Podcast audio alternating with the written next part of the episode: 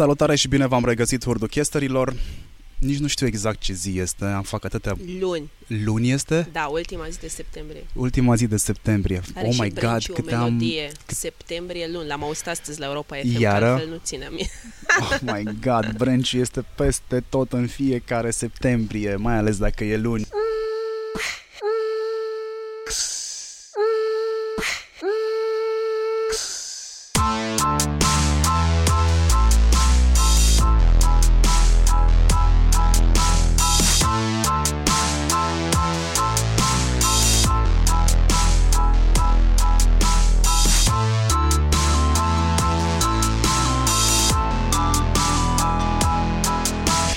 dacă n-ați recunoscut vocea persoanei care este în fața mea, vă zic eu cine este. Este Raluca Chișescu. Oh, ah, Ce frumos. frumos a sunat.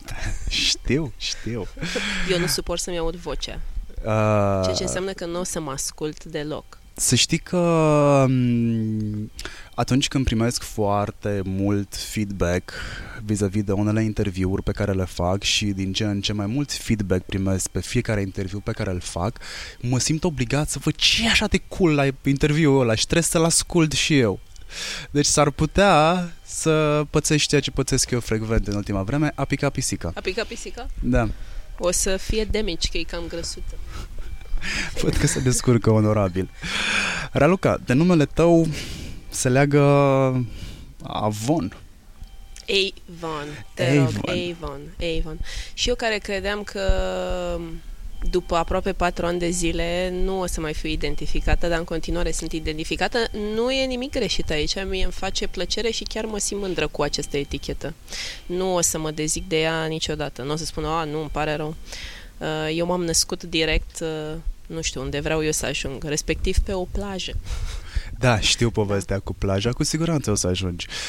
Revenind la Avon, un, ultimele, unul dintre ultimele interviuri pe care le-ai dat tu în calitate de să văd cât mai stocărit acum. Uh, Asta vreau să văd dovada. șef de marketing, director de marketing Da. și PR la Avon, era prin 2014, cred că în The Woman e cam ultimele interviuri. Ai fost și la conferință atunci la Cluj. Mhm. Da. Cred că am mai avut și prin... Eu am plecat în noiembrie 2015, cred că am mai avut și prin 2015, dar da, la The Woman mi-aduc aminte că am fost la Cluj și a fost un eveniment interesant. Uh, M-a surprins plăcut comunitatea de acolo. Uh, În primul rând, uh, nu știu, erau cred că peste 300 și ceva de participante, nu m-aș fi gândit că o să se strângă atât de multe. Sunt multe femei în Cluj, să știi. Tușe.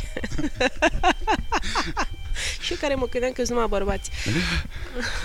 dar nu Eh. mi-aduc aminte de interviul ăla, adică da, mi-aduc aminte că a existat, dar nu știu. Deci dacă ai fi spus prostie, e posibil. Nu, n-ai spus prostie, ai spus niște chestii foarte interesante. De altfel, uh, tot de numele tău se leagă și o colaborare cu revista Tango unde scrii foarte mult despre iubire, A- abordezi așa uh, subiecte de tip Sex and the City. Ah, îmi place, uite, îmi place asocierea asta.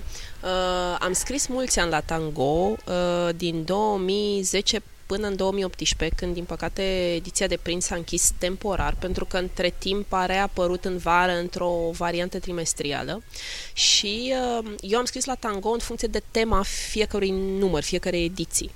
Uh, la un moment dat mi se păreau că niște teme se reiau și zic, o să creadă lumea că sunt obsedată cu amantele, cu divorțurile, cu, nu știu, împărțitul copiilor, dar nu erau neapărat obsesiile mele, ci probabil obsesiile cititoarelor, pentru că reveneau recurent temele respective și atunci uh, cumva adaptam și eu ce scriam la tango. Uh, mi-am dorit foarte tare să scriu la o revistă de femei și la tango în special. Uh, am, le-am admirat pe uh, Alice Năstase și pe Simona Catrina. Uh, pentru mine, cel puțin stilul Simonei Catrina mi se părea stilul ideal de a scrie și probabil că la începuturi am imitat-o fără să vreau, din admirație, uh, iar uh, colaborarea asta a început uh, cu mine spunându-i lui Alice într-un context profesional în care ne-am întâlnit că îmi pare rău că n-am participat. Ei au organizat la un moment dat, se chema cititoare scritoare, parcă, pe ultima pagină a revistei spuneau cine vrea să trimită un text și dacă e bun, noi o să-l publicăm și zic, uite, mi-a părut rău că n-am participat niciodată. Și păi trimite un text acum să vedem. Și am să țin minte și acum că era în decembrie, ianuarie, eram plecată în Austria la schi, eu nefiind o mare schioare, sunt încă începătoare după mulți ani, și când am primit vestea asta că da, o să publice primul articol în ediția din ianuarie, am fost foarte bucuroasă, uh, tocmai pentru că eram o schioare de succes, uh, căzusem și îmi fisurasem umărul și petreceam prima zi, 1 ianuarie 2010, uh, cu un bandaj elastic și adio schi, adio sportivitate. Deci așa uh, s-a întâmplat cu tango și sper ca revista să mai iasă în continuare pentru că am promis că o să fiu acolo forever. Da, tu aveai deja o pasiune pentru scris, întâmplarea face, adică, mă rog, ești ești ciudată mai pe românește. Oh, și da. matematică, și română, și n-ai știut care dintre cele două să fie cele alese pentru cariera ta.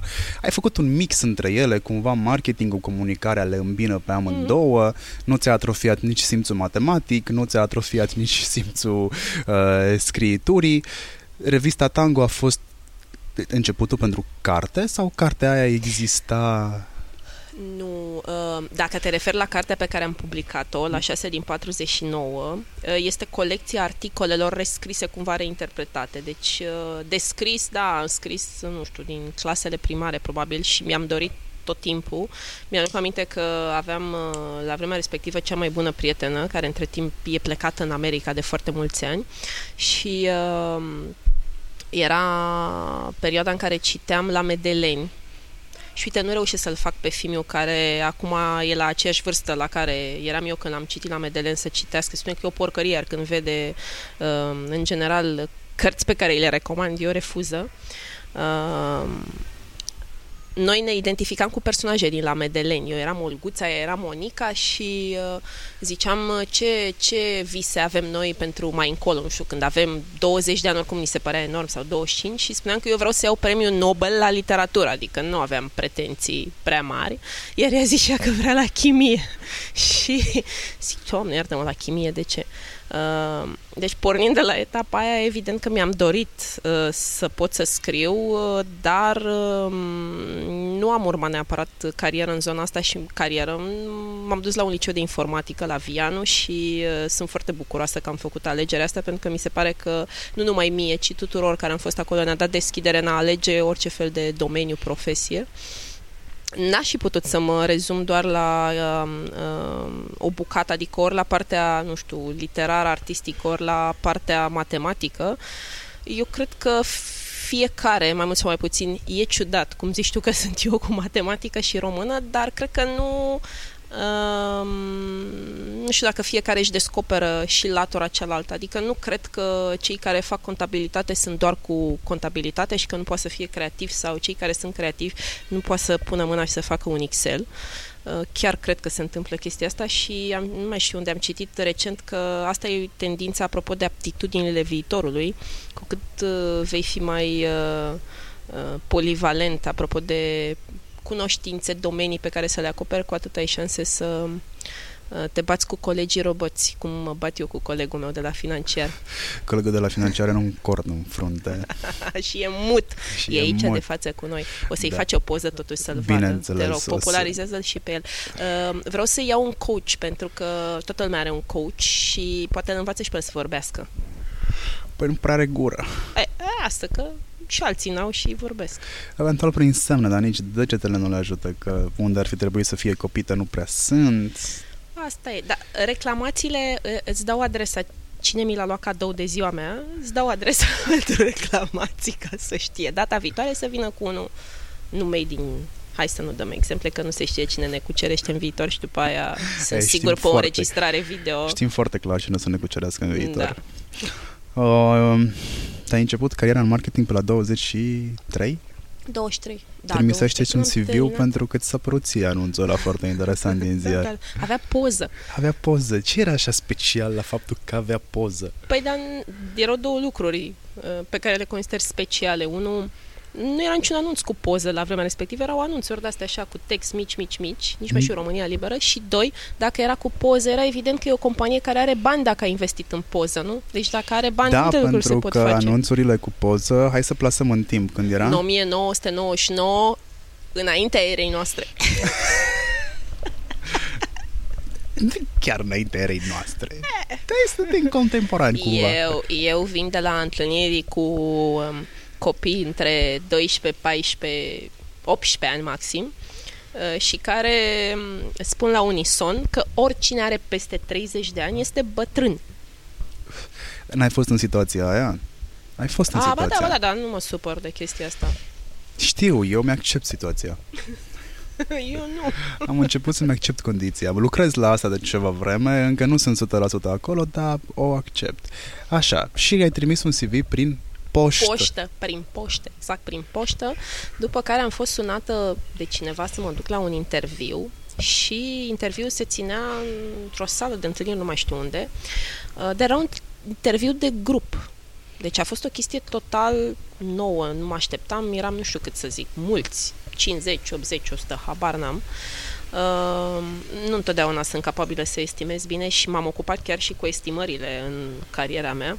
Uh, m-au înjurat toți colegii de la operațiuni. Uh, iar uh, interviul de grup a însemnat odată, ok, vă reamintim pentru ce poziție ați aplicat, dacă nu știți, uh, o scurtă descriere a companiei, după care au fost, au fost câteva întrebări la care nu trebuia să răspundă toată lumea că nici nu aveam timp, dar vreau să vadă care reacționează într-un fel sau altul. Și ce interesa cel mai mult era următoarea întrebare pe care am ținut să o păstrez și eu în următoarele interviuri, când am organizat eu de data asta interviuri. Dacă tu acum uh, ai vrea să alegi pe cineva din grupul ăsta uh, pentru poziția asta pentru care ai aplicat, tu pe cine ai alege? Și bineînțeles că era o grămadă care spuneau, a, eu sunt cel mai bun, pe mine să mă alegeți. Nu-și dau seama că erau cu nu din start. Vreau să vadă cât de uh, capabil sunt, dincolo de obsesia asta, eu trebuie să câștig, eu trebuie să iau poziția asta, uh, dacă poate să vadă pe cineva cel puțin la fel de bun și în cei din jur, pentru că cel puțin la Avon, care e o companie în sistem de uh, direct marketing, totul se bazează pe lucrat cu oameni, echipe, cu mulți oameni, cu profile diferite, încât uh, dacă e câte unul care e foarte individualist, uh, nu prea are șanse de supraviețuire și decât să-și complice existența, mai bine îl preselectează. Am trecut de etapa asta de interviu de grup și după aia am fost la un interviu individual unde am întârziat o oră. Uh, a fost o chestie de mijloc, să zicem, ca să nu plasez uh, vina exclusiv în seama mea, că nu vreau. Uh, am înțeles eu greșit, mi s-a dat adresa greșit, nu știu. Cert este că am confundat, trebuia să ajung undeva pe la Unirea, la un salon auto, asta pot să țin minte. Și uh, eram convinsă că nu o să mai mă primească nimeni, am zis mă duc și încerc, asta este. Uh, Întâmplarea a fost că m-a primit și am explicat, uite, asta a fost că nu existau smartphone-uri, nu Waze, nu nimic, asta e, m-am descurcat cum s-a putut. Și uh, al treilea interviu final a fost cu directorul general, cu care am rămas în relații uh, aș zice foarte bune și acum, uh, cred că, nu cred, sigur, ieri am vorbit, că a fost ziua lui de naștere, uh, un sârb cu un simț al umorului diferit de ce suntem noi obișnuiți, aș putea să spun sarcastic, uh, Uh, foarte inteligent și foarte vizionar. Uh, am mers la el la interviu, țin minte că m-a întrebat uh, uh, uh, nu știu, m-a întrebat ce fac părinții mei, a zis că tata e profesor la ASE. Și zice, a, păi nu, asta ai absolvit tu? Ba da. Ah, that explains your good grades. Thank you. uh, pe urmă a întrebat, uh, auzi, uh, zice, care e cea mai bine vândută cremă hidratantă de pe piață? De unde să știu eu așa ceva și mă gândeam. Crema de gălbenele. Crema de gălbenele. Uite, nu mi-a venit ideea asta. M-am gândit, zic, am, aveam obsesia asta cu cine are bani de poze, de reclame, de ceva, înseamnă că ăia sunt uh, în topul listei și mi-am aminte că la televizor erau reclame la Garnier. Zic, um, Garnier. Și, are you sure? Oh, sure, I'm sure. Și e bine că tu ești sigură că eu nu sunt sigur și nici n-am nicio informație legată de asta. După astea două zic sigur nu mă alege pe mine, dar uh, m-a ales pe mine și a zis că i s-a părut uh, interesant cum am răspuns și că întotdeauna, zice, pe mine poți să mă păcălești uh, dacă ai o anumită marjă de eroare. Dacă e o marjă rezonabilă, um, nu deviezi foarte tare, poți să mă păcălești cum răspuns. Zice, dacă e foarte mare marjă, atunci pasă, o să-mi dau seama. Și așa am ajuns, în februarie, do- în februarie 1999. În luat interviu pentru postul de asistent. Asistent de marketing, da. Eram doar două persoane la marketing. Deci era un coordonator de marketing și eu care urma să fiu asistent. Iar eu când am plecat în 2015, departamentul de marketing, nu știu, avea undeva la peste 30 de persoane, cred. În România, Moldova avea 3 subdepartamente. Cel mai mult au avut 4 la un moment dat.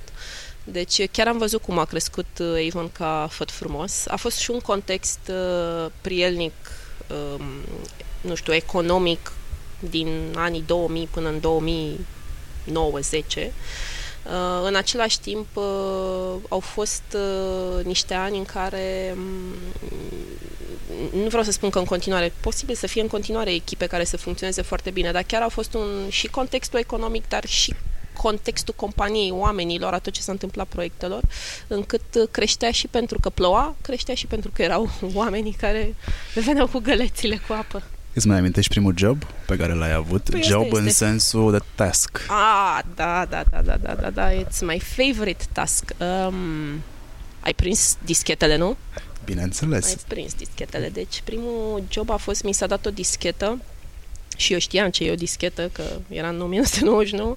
Uh, uite, aici ai o bază în Excel cu contracandidații tăi. Era un jur de... Am fost 250 de oameni pe postul acela de asistent, deci pur și simplu, nu știu, probabil că erau puține joburi la vremea respectivă. Din Asta 250 de oameni, cât știau ce la marketing? Niciunul probabil, nici eu nu știam, habar n-aveam, nu, nu mi era foarte clar. Eu am aplicat, ți-am zis, mie mi-a plăcut poza.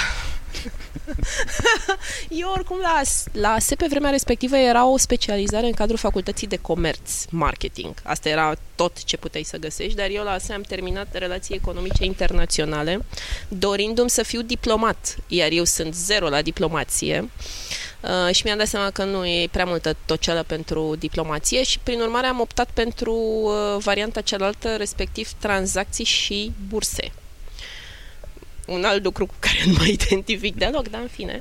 Uh, deci nu cred că știau foarte mulți, dar sincer uh, așteptările pentru acea poziție la vremea respectivă nu erau atât de sofisticate. Era mai degrabă un job de copywriter, dacă mă întreb pe mine, uh, parțial de, nu știu, analist de pricing, dar nu foarte sofisticat, deci nu aș zice că consider că absolut în orice context, oricare dintre noi are și un, un dram, dacă nu mai mult de un dram de noroc. Deci eu nu, nu o să spun niciodată că alegerea mea a fost, uh, vai, am fost the best din cei 250 exclus. Nu, pur și simplu a fost o conjunctură. Dar eu le-am trimis scrisori de refuz a celor 249 uh, pe care a trebuit să le personalizez și să le pun și în plic de la cu fereastră, nici nu știu dacă mai există plic cu fereastră. Îl știi de la cu plastic și trebuia să încadreze adresa fix în spațiul respectiv cu mail merge, dar eu nu știam chestia asta, deși îmi trecusem că am uh, skills-uri de MS Office, cum își trec toți și am stricat multe topuri de hârtie până mi-a ieșit. Dar uh, satisfacția a fost pe măsură în care le spuneam mulțumim că ați participat la interviu, foarte bine, dacă vreți totuși să fiți reprezentant Avon, aveți o ocazie. It was like in your face. Pe mine m-au ales să vă trimit și în științările de refuz. Bine avea cine să le facă altcineva. Da, deci ăsta a fost primul, primul task. De fapt, ăsta a fost al doilea task. Primul task a fost unul foarte plăcut. Am început uh, prima zi la o cafenea, la brotăria Deutschland, care este, era unde acum este Pol la piața de pește acolo în Dorobanți și uh, uh, m-am întâlnit cu șefa mea, mi-a arătat un, o broșură, nu un catalog. După niște ani uh, am decis că este o broșură, nu un catalog. Uh, deși mulți oameni spun în continuare catalog. Uite, astea sunt produsele, cam cu astea le comparăm, du-te și tu și fă un studiu de piață, nu știu, pe la magazine vezi produsele concurente, cum s-a așezate pe raf, ce prețuri au. Bineînțeles că eu nu avem niciun fel de legitimație de ceva, nu expuneam acolo.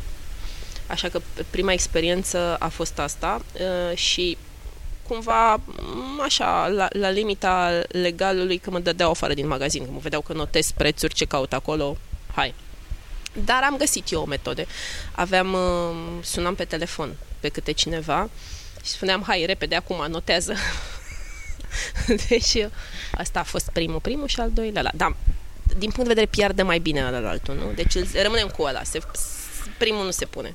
Și după aia, cu prețurile alea, ce trebuie să faci? să le pui probabil într-un PowerPoint. În Excel. În Excel. A, și PowerPoint, la fel. A trebuit să fac o prezentare pentru... Era o serie nouă de Area Sales Manager, pentru care trebuia să prezint a, mi s-a spus trebuie să prezinți niște analize, mie mi erau foarte clar produsele, deci asta s-a întâmplat în mai puțin de o săptămână, erau la training, fuseseră noi recrutați, nou recrutați. Și ce produse noi avem, bo, bineînțeles și la PowerPoint mă pricepeam tot ca la, X, la Word, la mail merge, uh, zic las că mă descurc eu. Și uh, uh, nu știu, am făcut prezentarea, cert este că m-am dus în uh, seria aceea de Area Sales Manager erau viitori vice prezidenți. uh, unul dintre ei este Angela Crețu, care e actualul vice president pe Europa Centrală și de Est, în Avon, dar uh, a rămas cu o impresie plăcută. Deci, nu, nu până la urmă am învățat și PowerPoint. Cred că mâine, poi mine învăț și un limbaj de programare, că ultimul pe care l-am învățat la Viano a fost uh, C++. Nu cred că se mai folosește, nu? Nu că mi-aș aduce aminte ceva. Să știi că l-am prins și eu. L-ai prins? A. Am prins și Visual Fox Pro. Visual care era mai evoluat da? decât... Uh... Nu. D-Base mai mi-aduc aminte, Pascal. Pascal, da. Și Ecran albastru unul, și desenat liniuțe. Mai era unul care se făcea într-a noua, dar nu mi-l aduc aminte. Asta este. Dar am și atestat de analist programator. Perfect. E o lume în care ai nevoie de atestate peste atestate ca să atești că ești atestat. Da, da. Bun. Hai să dăm puțin fast forward. Da, exact. În câți ani ai ajuns tu să conduci departamentul ăla de marketing? În uh, 2005, deci cât înseamnă? 6 ani. 6 ani. Ce a însemnat pentru tine avansul ăsta pe scara ierarhică în Avon? O mașină mai bună, glumesc. Asta e obsesia tuturor corporatiștilor. Ce mașină primesc? Uh, eu nu mă pricep, din contră. Eu prima mașină la Avon, o să fac cu divaghez un pic, a fost un Tico uh, pe care mi l-am dorit eu, pentru că sunt și un șofer foarte talentat ca Rain Man, îl știi pe, în film? La fel, I'm an excellent driver. Uh, iar la vremea respectivă modelul de mașină era un Cielo care mi se părea cât un DAF de ăsta de autobuz și zic nu, nu, nu vreau să, o să produc sigur accident. Eram sigură de chestia asta de pentru care am cerut un Tico la același uh, director general uh, uh, Sergean a zis zice, ești prima care vrea o mașină mai mică. Everybody wants big cars, you want a small car. What's wrong with you? Zic aia, eu nu sunt așa talentată la condus. Am avut dreptate că în primele trei săptămâni am făcut primul accident. Uh, nu foarte grav, dar suficient cât să blochez circulația pe undeva prin zonă pe la, la Hovar, tămbălău mare. Uh, așa încât am știut eu ce am vrut. Deci cum am, uh, cum a mers uh, evoluția uh, în, la mai puțin de un an, sau un an. Și așa am, am fost un deputy marketing manager pentru că șefa mea, care era marketing manager, a rămas în concediu de îngrijire copil pentru o perioadă de câteva luni, jumătate de an. După care, la întoarcerea ei, am avut o perioadă de vreo 2-3 ani care mi-a plăcut foarte mult și care a fost mult, aș spune, o pălărie mare pentru mine la vremea respectivă. Am fost implicat în niște echipe uh, mixte, spun mixte, din diverse țări pentru deschiderea unor piețe Avon din regiune. Moldova, uh, Serbia, Bosnia. Ceea ce m-a expus uh, unui alt nivel prea sus pentru nivelul pe care îl aveam eu de cunoștințe, dar m-a forțat cumva și să învăț, m-am făcut și de râs, m-am reparat singură, Uh, am făcut greșeli, uh, i-am rămas uh, cumva, am apreciat și am rămas recunoscătoare lui Sergian care a coordonat toată bucata asta pentru faptul că a avut cumva încredere și a, a anticipat la rândul lui că voi face greșeli, dar m-a lăsat să trec prin ele și m-a lăsat tot eu să le repar, cumva să găsesc soluția prin care să le repar. Vorbesc de, nu știu, poziționări greșite de preț în Serbia, pentru că mi-am dat seama că e o piață mai sofisticată decât uh, România.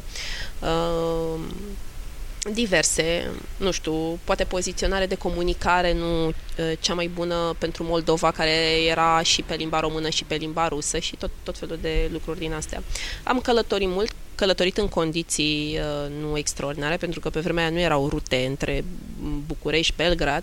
Uh, am avut o felul de experiențe cu șoferi, cu avioane, cu Air Bosnia, care avea cinci locuri în avion și mergeai, te urcai ca mașină. Eu n-am frică de avion, deci măcar cu asta a fost ok. Uh, deci asta s-a întâmplat, nu știu, până undeva prin 2003. În 2004 a fost o etapă intermediară, 2003-2004, în care pentru că business-ul creștea, uh, marketingul ajunsese, nu știu, undeva spre 8-10 persoane ca și echipă și atunci s-au creat două uh, mini-departamente în cadrul marketingului, unul era de planning și unul era de PR. Iar eu am uh, fost promovată ca manager pe departamentul de planning, deci era doar latura financiară serioasă acolo. Și uh, după un an și ceva conducând acest departament, am fost promovată ca director de marketing, prelunând și partea de PR. Iar ulterior, aș zice că latura creativă s-a manifestat mult mai mult, încât multă lume nu, uh, a, nici măcar din interiorul Avonului, mulți oameni din departamentul de vânzări nu-și realizau până când am avut niște traininguri care s-au chemat Marketing for Non-Marketers, că de fapt era foarte mult financiar acolo, nu era financiar de marketing, nu era doar PR, și um, um, asta este plăcerea mea ascunsă, să scot la iveală latura la care nu se așteaptă interlocutorul. Se așteaptă să fiu creativă, sunt pe dos. Se așteaptă să fiu analitică, sunt invers. Ți-am răspuns la întrebare? Da, mi-a răspuns la întrebare. Um, cum, cum ajungi să faci greșeli sau să te faci de râs? Eu cred că e necesar să faci greșeli și să te faci ah, de da, râs da, ca da, să da, mai da. pici din când în când o dată cu picioarele pe pământ, Ah, după da. aia să-ți mai cunoști nivelul. Adică, um, uite, o să iau în particular cazul cu Serbia. Crezi că dacă ai fi stat în zona de vest, ai fi înțeles de fapt care este treaba cu Serbia? Probabil că aș fi înțeles mai bine, dar nu cred că aș fi înțeles 100%, pentru că la început, cei care am deschis Avon Serbia, uh, în afară de șeful nostru de surgeon, care este sârb, uh, și de cel care a preluat poziția de country manager la rândul lui sârb, uh, ceilalți eram de alte naționalități, nu știu, englezi, uh, unguri, francezi, uh, români, așa încât nu cred că vreunul putea să anticipeze neapărat. Uh, dar categoric aș fi putut să știu mai multe dacă stăteam în zona de vest, uh, iar uh, cred, cred că lipsa de experiență um, nu te face să vezi niște lucruri, să conectezi, uh, nu știu, dacă sunt, um, circulă um, pozele astea cu, nu știu, eu foaie albă pe care sunt foarte multe puncte și spune knowledge și pe partea cealaltă spune experience în care sunt deja legături făcute între puncte. Pur și simplu nu ai cum să faci chestia asta. E ca în orice lucru, dacă nu repeți, dacă nu te confrunți cu diverse contexte, situații, n-ai cum să le înțelegi. Deci, nu cred că n-aș fi greșit dacă aș fi stat. Probabil că aș fi greșit mai puțin, dar aș fi greșit și dacă stăteam în Timișoara. Și ce ai învățat din experiența aia, în mod particular? Uh, am învățat că e foarte mm, important să înțelegi diferențe culturale și că mm, dacă pe viitor, în alte contexte, vorbim de alte piețe sau de altceva, asta este mandatory, de să citești uh, și să înțelegi și să vorbești cu oameni de acolo, ceea ce am făcut-o și eu, dar nu suficient, se pare, pentru că aveam întâlniri cu oameni, discutam cu ei, dar, uh, nu știu, de la mm, MCM, iară nu știu cât de buni erau și erau la rândul lor poate expați mulți dintre ei. Um, am învățat că e bine să greșești pentru că din greșeli uh, înveți, n-ai cum să fii. Cred că mai bine să greșești în mod constant decât să um, ai așa o traiectorie lină, o perioadă lungă de timp, să te crezi invincibil și pe urmă pici de undeva mult mai sus. Cred mai bine să greșești în mod constant și ca să greșești în mod constant, probabil că trebuie să-ți asumi niște riscuri. Eu nu sunt o persoană curajoasă, mă forțez să fiu așa, dar am fost crescută în cultura aoleu, mai bine să nu. Um, am învățat că Uh, nu știu, cred, cred că e, deși a fost a doua, cred că Serbia-Moldova a fost prima, dar atunci mi-am dat seama că pe mine mă motivează foarte mult profesional și personal să interacționez cu lume diferită, cu culturi diferite, că de aici îmi vin idei, apropo de creativitate, și că pentru mine nu există un loc preferat și că de fapt sunt un nomad în așa Deci uh, Serbia, Serbia, nu știu, m-a învățat inclusiv de... Am rămas cu prieteni de acolo și sunt în continuare, vorbim, chiar dacă ne vedem rar, dar uh, mi-a plăcut foarte mult ca și nație. Mi se pare că e o nație foarte uh, conștientă de sine. Nu mai vorbesc că sunt frumoși și fetele și băieții, iar eu mă simțeam ca un, cum era la în țara uriașilor, zin. Uh, Gulliver. Gulliver, exact. Deci au 2 metri toți, fac pași și eu eram tâc, tâc, tâc pe lângă. Bine, asta m-a marcat toată viața. Dar, uh, da. Ia spune tu, care crezi că e contribuția pe care ai adus-o tu din poziția de șef al departamentului de marketing în, în Avon? Vrei, nu vrei, bă, o să ai eticheta asta și ar trebui da, să fii da, mândră cu ea. Da, nu, eu am glumit cu chestia asta. Am glumit pentru că mi s-a întâmplat cel mai amuzant context în care am fost strigată doamna de la marketing a fost la un semi-maraton. Uh, eram pe la stadion, alergam, nu știu, era kilometru 13-14 și cineva care alerga a început să strige doamna de la Avon, doamna de la Avon și zic, care o fi doamna de la Avon aici? Raluca, nu ești tu? Zic, ba da, dar nu mai sunt doamna de la Avon. Da, ei, lasă, zice că tu doamna de la Avon ești. zic, păi dacă eram doamna de la Avon, nu alergam, nu eram aici că nu aveam timpul. Uh, nu, asta mi-e, mi-e greu să răspund. Am în, a, aici mi-ar plăcea să răspund altcineva, adică să nu fie o chestie de aroganța mea, dar dacă vreau să răspund într-o notă amuzantă, cred că i-am distrat. Adică, cred că dacă îmi duc lipsa acum, îmi duc pentru că sunt prea serioși, poate în anumite contexte. Eu am luat fiecare lucru pe care îl făceam, chiar și lucrurile serioase, într-o notă de amuzament, pentru că până la urmă petreceam atâtea ore și era, ca, ca să poată să-ți facă plăcere să faci ceva, trebuie să treci de latura asta prea serioasă. Apropo de colegul de la financiar de Unicorn, um, oamenii sunt prea serioși, mai ales în corporații și tratează de parcă e sfârșitul lumii și dacă nu stai uh, drepți uh, și cu pixul regulamentar și cu ținuta regulamentară pe care iar nu o înțeleg. Uh, bine, să nu venim în șlapi acum neapărat sau un training, da, totuși. Uh, și imaginează că înseamnă mai puțină seriozitate sau că oamenii tratează cu mai puțină seriozitate. Nu, eu... Uh, nu știu, am făcut uh, cu departamentul de marketing de, de toate. Imaginează fete îmbrăcate în tutu la gară care făceau uh, research de piață sau uh, uh, ce spune, vocea României reinterpretată pe parte de strategie cu echipe care aveau antrenori și dădeau probe și trebuiau nu știu ce să facă. Deci or, orice uh, cumva, inclusiv la nivel de proiecte, nu știu, am avut proiecte cu cartea Avon, am avut proiecte cu piese de teatru scrise de Elia Buchnar, tot, tot felul de Uh, pentru că um, în momentul în care era distractiv sau fan, oamenii se implicau altfel, era o altă dinamică la nivelul echipei, echipelor, uh, nu știu, inclusiv uh, a rămas celebră chestia asta cu, spuneam, dacă e ceva de sărbătorit trebuie să facem cu opulență. Uh, opulență însemna, nu ce și luam uh, șampanie uh, de la Moe, nu beam orice fel de șampanie. Normal. Dar era pe banii noștri. Și nu era adus în roabă. Deci nu era, nu era, a, nu, nu, nu, nu era cu roabă. Dacă ar fi fost roabă, era de asta, de la bricostor. Bun, deci crezi că tu ai contribuit de-a lungul carierei tale din poziția de șef de marketing în Avon la industrie cu creativitate, cu ieșitul din comun, nu o să-i spun out of the box că mor cu cutia da, asta, da, da, da, da, da. ieșitul din comun. Ai zis că nu ești o persoană curajoasă, totuși să îmbraci niște fete în tutu, la gară, da, ele au fost curajoase că s-au îmbrăcat în tutuș și au fost... Uh, ele au nu. făcut ce le-ai cerut. uh, nu, nu, n-am fost... Sper, adică întreabă-le și pe ele, poate ai contextul să le întreb. Nu am obligat niciodată și nu m-am folosit de...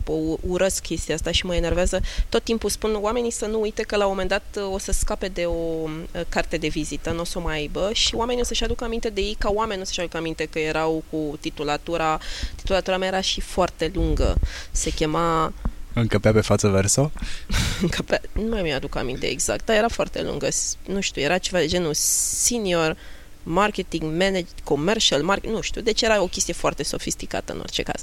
Uh, nu le-am cerut, nu le-am cerut chestia asta niciodată, dar uh, uh, cumva intra un joc. Uh, când spun că nu sunt curajoasă, nu sunt curajoasă în, nu știu, în anumite privințe personale, probabil, mi-a luat mult timp, uh, nu știu, în multe situații, de exemplu, nu știu să not. Și mi este foarte frică să mă îndec și nu sunt curajoasă că am luat lecții de not până la 40 de ani cu copii de 5-6 ani râdeau de mine că eram în aceeași grupă și tot am învățat să not. Deci uh, nu sunt curajoasă. N-ai nicio problemă cu a te expune ridicolului. Deși vii dintr-o cultură pe care am mai prins-o și eu, e mai bine să stai pe margine decât să faci, e mai bine să comentezi, e bine să defilezi cu perfecționismul care repeta 15.000 oară din punctul meu de vedere, este un handicap cap, dintr-un simplu motiv, n-ai cum să stai pe margine, să-ți pretinzi că ești perfecționist și ăsta este un atu, când tu nu te-ai apucat să faci absolut nimic pe care să îl perfecționezi. Mm-hmm. Și totuși tu nu ai o problemă să te expui ridicolului. Dar ok, fetele pe care le-ai îmbrăcat în tutu, oamenii care au acceptat provocările mm. tale până la urmă, când ai simțit că te consideră lider? Că ăsta este de fapt asta este de fapt o stofă de leadership. Oamenii intră în jocul tău având încredere în tine că nu are cum să iasă rău, iar dacă îi va ieși rău, cu siguranță nu vor trage singur ponoasele, ci tu vei fi primul care le vei lua mm. apărarea sau vei pune plasa de siguranță sub ei. E un mare lucru să faci chestia asta. Oh, când am simțit, nu știu, cred că erau, erau momente, puteau să fie momente banale din, uh, într-un context de zilnic în care să-mi dau seama de asta. Uh, probabil că și eu simțit că eu nu i-am tratat ca pe subordonații mei și am un manual în care trebuie să mă comport în anume fel. Respectiv, trebuie să am întâlniri cu ei lunare, să-i întreb care mai e viața ta, să bifez acolo că le-am pus întrebarea asta, dar ce-ți dorești să faci în 2, 3, 5, 7 ani, uh, nu știu, chestii pe care le consider cumva platitudini. Uh, platitudini în sensul că cine le face doar ca să respecte un manual nu înseamnă că aduce vreo valoare dacă le face sau că ceilalți vor simți chestia asta mie chiar mi-a făcut plăcere, adică am încercat uh, să găsesc... Au fost și persoane cu care n-am găsit cale de comunicare, dar reprezintă, nu știu, 1, 2, 3% din...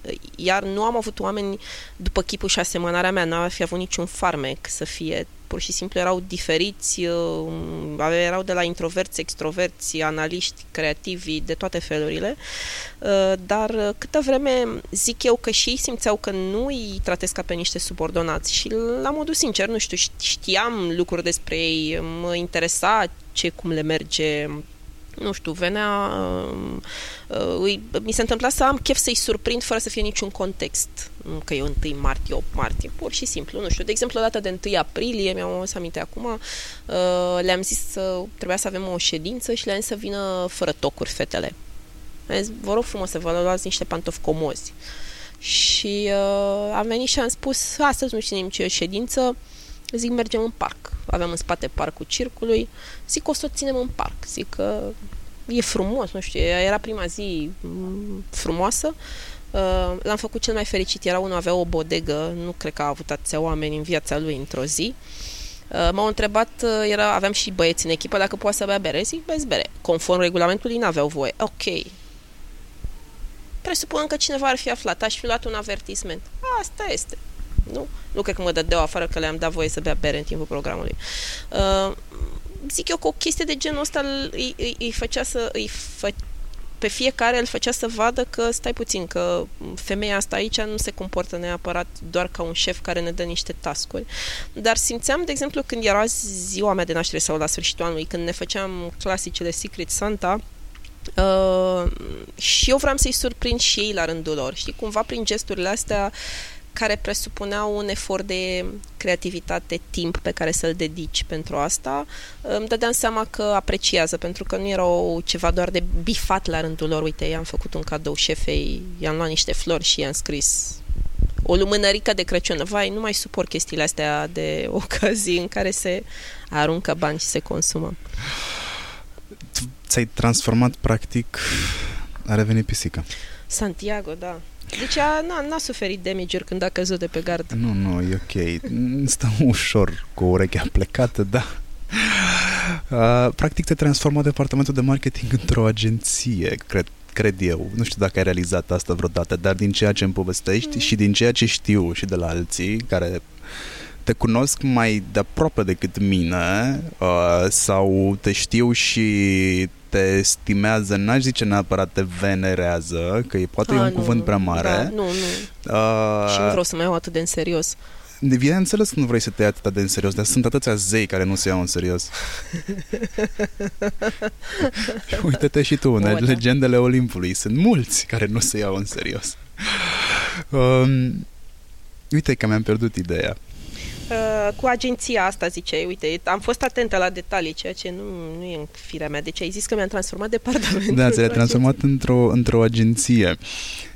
Ai, ai mers, ai, ai stat foarte mult în industrie, încă ești în industrie, doar că în momentul ăsta ești m, ești un consultant de brand, ești puțin deasupra industriei, da? Vezi the bigger picture, uh, îți alegi furnizori, con- sfătuiești uh, uh, omul din echipa brandului cu cine să lucreze, ce să facă, ce să întreprindă, dar ai devenit profesionist și ai avut o etică a muncii. Cum s-a dezvoltat industria în paralel cu tine sau cum s-a dezvoltat industria cot la cot cu tine? Care sunt chestiile care ți-au plăcut pentru că tu ai prins practic momentul de glorie al, m, al comunicării, al advertisingului, al marketingului în, în, în România, deși în alte țări exista deci de mii de ani. Să ne amintim că doar Coca-Cola avea agenție în 1880.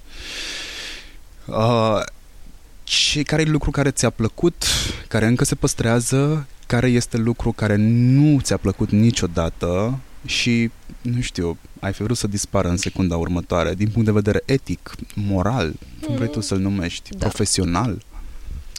Uh, o să încep cu ăla care nu mi-a plăcut. Alea Uh, sunt cele mai ușor de ținut minte. Da, e mai ușor de țin minte. Nu mi-a plăcut niciodată combinațiile de niciun fel și combinațiile înseamnă sunt prieten cu cutare cu sora lui mama lui Vara lui Gigel, uh, mă recomandă nu știu unde și uh, dacă mă recomandă uh, o să primesc, că toți suntem aici, putem să spunem unde suntem, nu? Nu e cu, Da. nu e cu da? Suntem la Matrioșca, unde am avut o petrecere la un moment dat cu o temă politică și aveam, uh, dacă ți-aduce aminte, un uh, cocktail sau ceva care se chema parandărăt. Exact. Eu mult timp nici nu știu ce înseamnă chestia asta, îți jur. Deci cred că până acum vreo 2 ani de zile mă uitam fix ca ingenua. N-ai fost atentă la orele de istorie, pentru că la orele de istorie se povestea foarte mult. sigur, da, sigur n-am fost atentă, nu mi-a plăcut.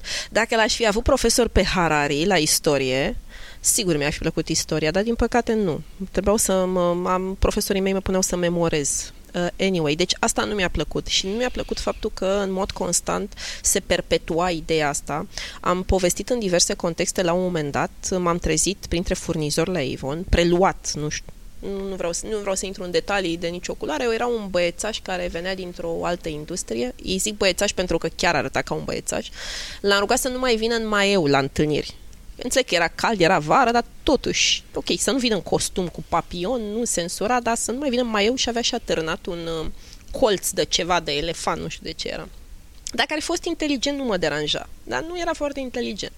Și um, tot insista cu nu știu ce tâmpenii și am spus că e exclus. Și am avut o discuție destul de aprinsă pentru că um, până la urmă am agreat uh, pe uh, un proiect, pe ceva, iar el n-a fost serios vis-a-vis de prețurile pe care uh, le negociasem și pe care le aveam în contract și a venit și a spus că nu, că el nu poate să comande nu știu ce cantitate de aia și că putem să o punem altfel în vânzare, în fine.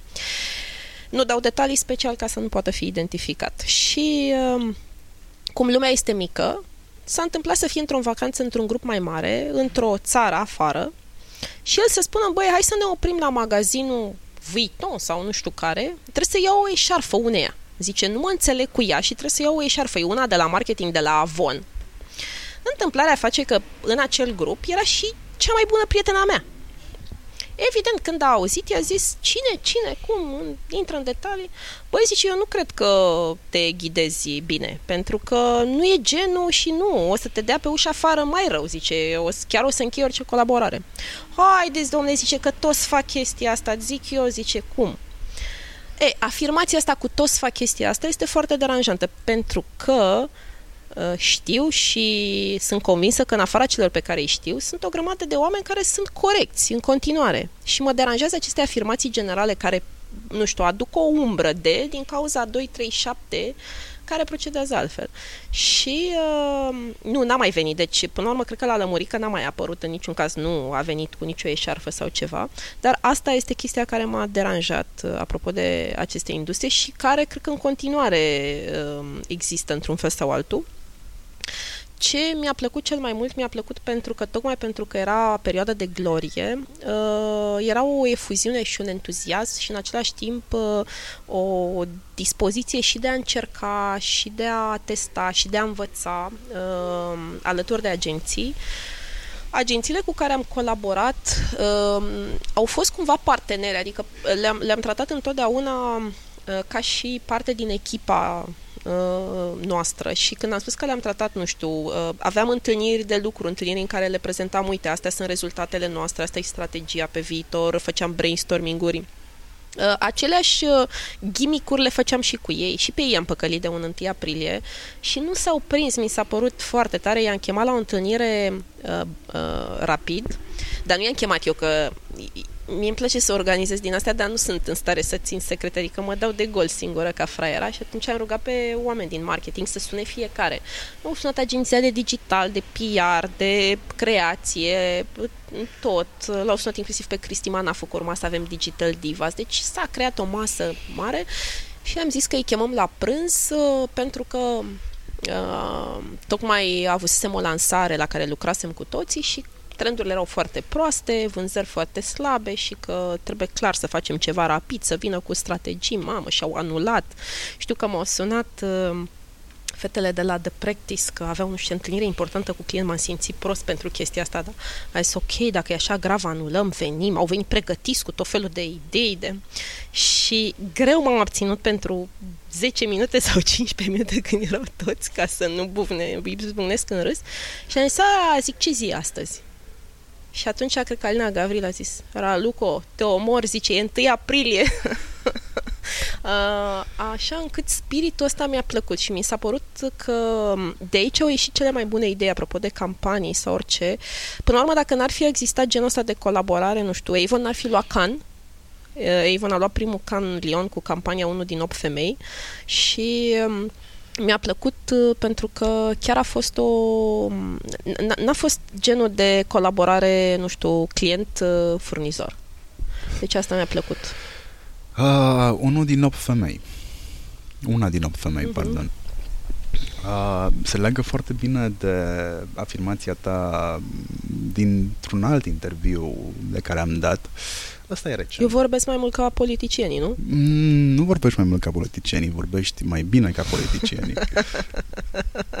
asta, asta, da, asta, na, o să o iau, nu o să iau neapărat pe un compliment, pentru că nu vorbesc foarte bine politicienii. A, ziceai că nu te simți bine dacă nu faci bine. Da. Ești implicată în foarte multe proiecte în care faci bine. Uh, de, de unde apetența asta pentru bine? Cred că o am din uh, familie. Adică așa am crescut cu părinții mei uh, care fac bine fiecare în felul lui și împreună și uh, care, nu știu, sunt în stare să-și dea ultimii bani dacă cineva are nevoie și ajutor. Îmi vine în minte, nu știu, la un moment dat au auzit întâmplător la țară de cazul unei fetițe care avea nevoie de o operație uh, rapidă pentru că altfel uh, risca să rămână cu complicații uh, și atunci au zis, uh, ok, o ajutăm noi, pentru că părinții n-aveau bani, nu vroiau. Părinții mei ne fi niște uh, prosperi oameni de afaceri, adică au fost salariați toată viața lor.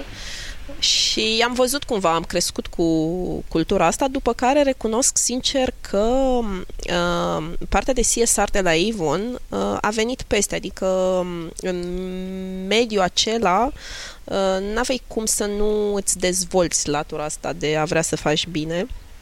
Și uh, cele două cumva mi-au dat uh, dorința asta și dorința a devenit mai, uh, nu știu, prezentă în momentul în care am decis să fiu eu un freelancer și prin urmare să-mi gestionez mai bine timpul și să pot să mă angajez poate în uh, mai multe lucruri decât aș fi făcut-o ca angajat. Uh, am început cu partea de alergat și uh, aici sunt uh, un susținător frecvent al lui hospice. Uh, din două considerente, unul îmi, îmi place că prima dată n-am alergat pentru ea, am alergat pentru o altă asociație, dar sincer am fost un pic dezamăgită de modul cum au gestionat ei partea asta. Nu, eu nu aștept niciun fel de recunoștință sau ceva, dar vreau să văd că există o cât de cât minim o organizare, în așa fel încât dacă strângi bani sau te implici pentru ceva, uh, banii respectiv se duc acolo unde ar trebui și ai o transparență vis-a-vis de lucrul ăsta sau se duc rapid sau știi că nu a fost în zadar ca să se aglomereze prin niște sertare, niște hârtii sau ceva. Uh, iar Hospice, care e o organizație mare, gestionează foarte bine. Are peste 800 de alergători, de exemplu, la fiecare ediție și um, comunică cu fiecare, totul este foarte bine pus la punct.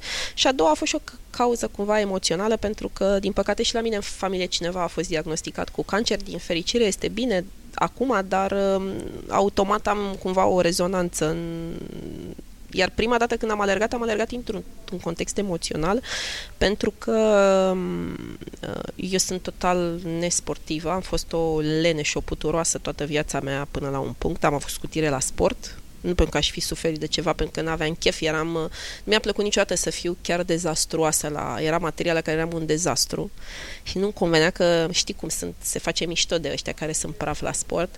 Uh, în liceu am decis printre a 10 când mă punea doamna de la sport să sar pe ladă, capră, cum se cheamă. Doamne, groaznic e chestia asta. Rămâneam veșnic fixată pe lada aia și am zis că nu vreau să mai trăiesc aceste umilințe, dar pentru că mi-am luat scutire la sport și la un moment dat M-am apucat de alergat acum 5 ani uh, cu un prieten. El a zis că haide să dai o tură de herăstrău.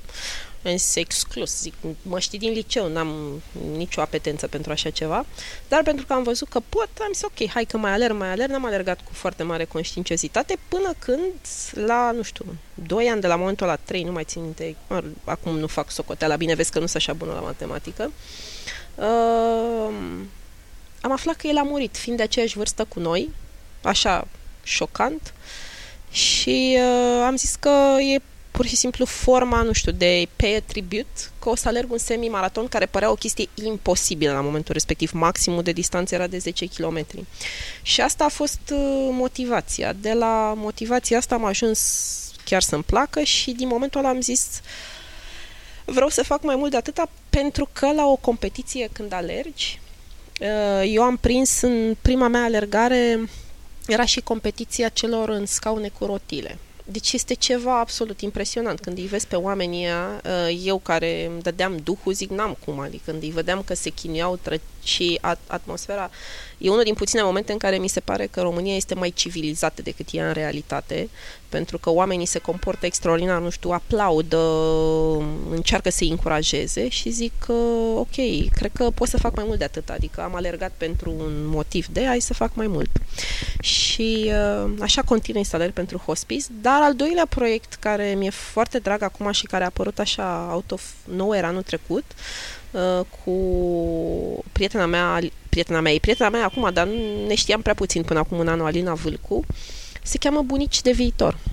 Vrem să informăm și distrăm eu întotdeauna în ce voi face va trebui să existe și nota asta de a distra pe cineva uh, comunitatea 60+. Plus. Ce înseamnă proiectul ăsta? Uh, păi înseamnă așa, înseamnă odată un grup pe Facebook în care încercăm să adunăm oameni și care să schimbe informații între ei, dar și noi să-l mai alimentăm în măsura timpului disponibil. Să-l alimentăm cu informații din domenii care nu sunt accesibile acestei comunități. Nu știu, le-am povestit, de exemplu, despre Shelley și am dat un link cu articolul lui, interviului din DOR. Uh, sau legat de, nu știu, ah, ce-mi scap acum cum o cheamă, este și în serialul Grace și Frankie, zim cum o cheamă pe actrița blondă care are 81 de ani. Um, Jane. Jane Fonda, yes, așa, Jane Fonda, care a apărut pe coperta Vogue în aprilie și cumva tendința asta că hai să nu mai excludem uh, um, publicul ăsta de vârstă din uh, industria cosmeticii pentru că tot ce e peste 45 de ani nu se mai poate să vorbim de beauty. Și cumva vrem să-i punem la curent și cu tendințe din zona asta de tehnologie la care poate nu au acces, să le explicăm. Le-am explicat ce înseamnă YouTube și YouTuber sau de ce se folosesc nu știu ce termeni. Dar mai important e organizăm evenimente. Am avut trei până acum. Ultimul a fost ieri, uh, în care să-i strângem, să îi informăm în continuare, să-i emoționăm, să-i distrăm. Ce am făcut ieri, de exemplu, teme, se schimbă de la eveniment la eveniment, nu păstrăm același cadru.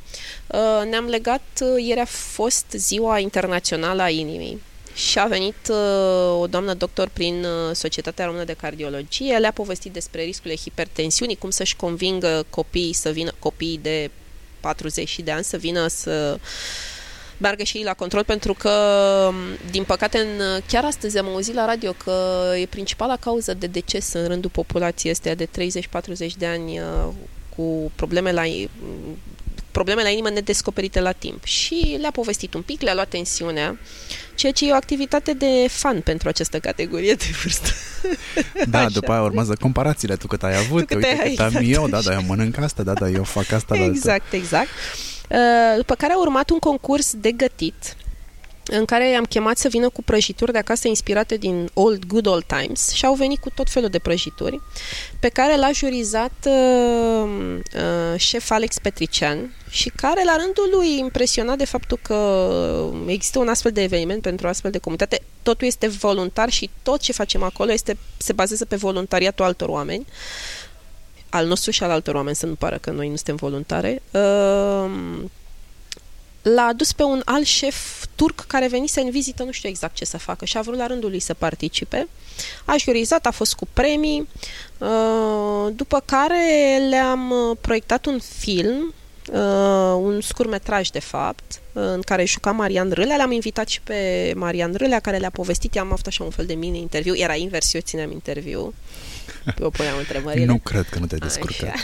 și uh, la sfârșit, uh, cine a vrut a rămas la Hanul Berarilor, unde am obținut un discount generos, uh, drept pentru care au putut să stea. Și s-au împrietenit și au schimbat numele de telefon. Am avut cărți cadou de la uh, alți prieteni de la Four Colors și m-am, uh, e un sentiment la sfârșitul unei astfel de zile uh, că oamenii ăștia se, se vede în ochii lor, au lacrimi mulți dintre ei, pentru că se simt abandonați și vorbesc de oameni care um, au o condiție în continuare ok, chiar dacă sunt pensionari. Nu, nu vorbesc de categorii defavorizate cu totul, nu vorbesc de categorii care au, nu știu, pensii atât de mici încât nu-și permit să iasă în oraș.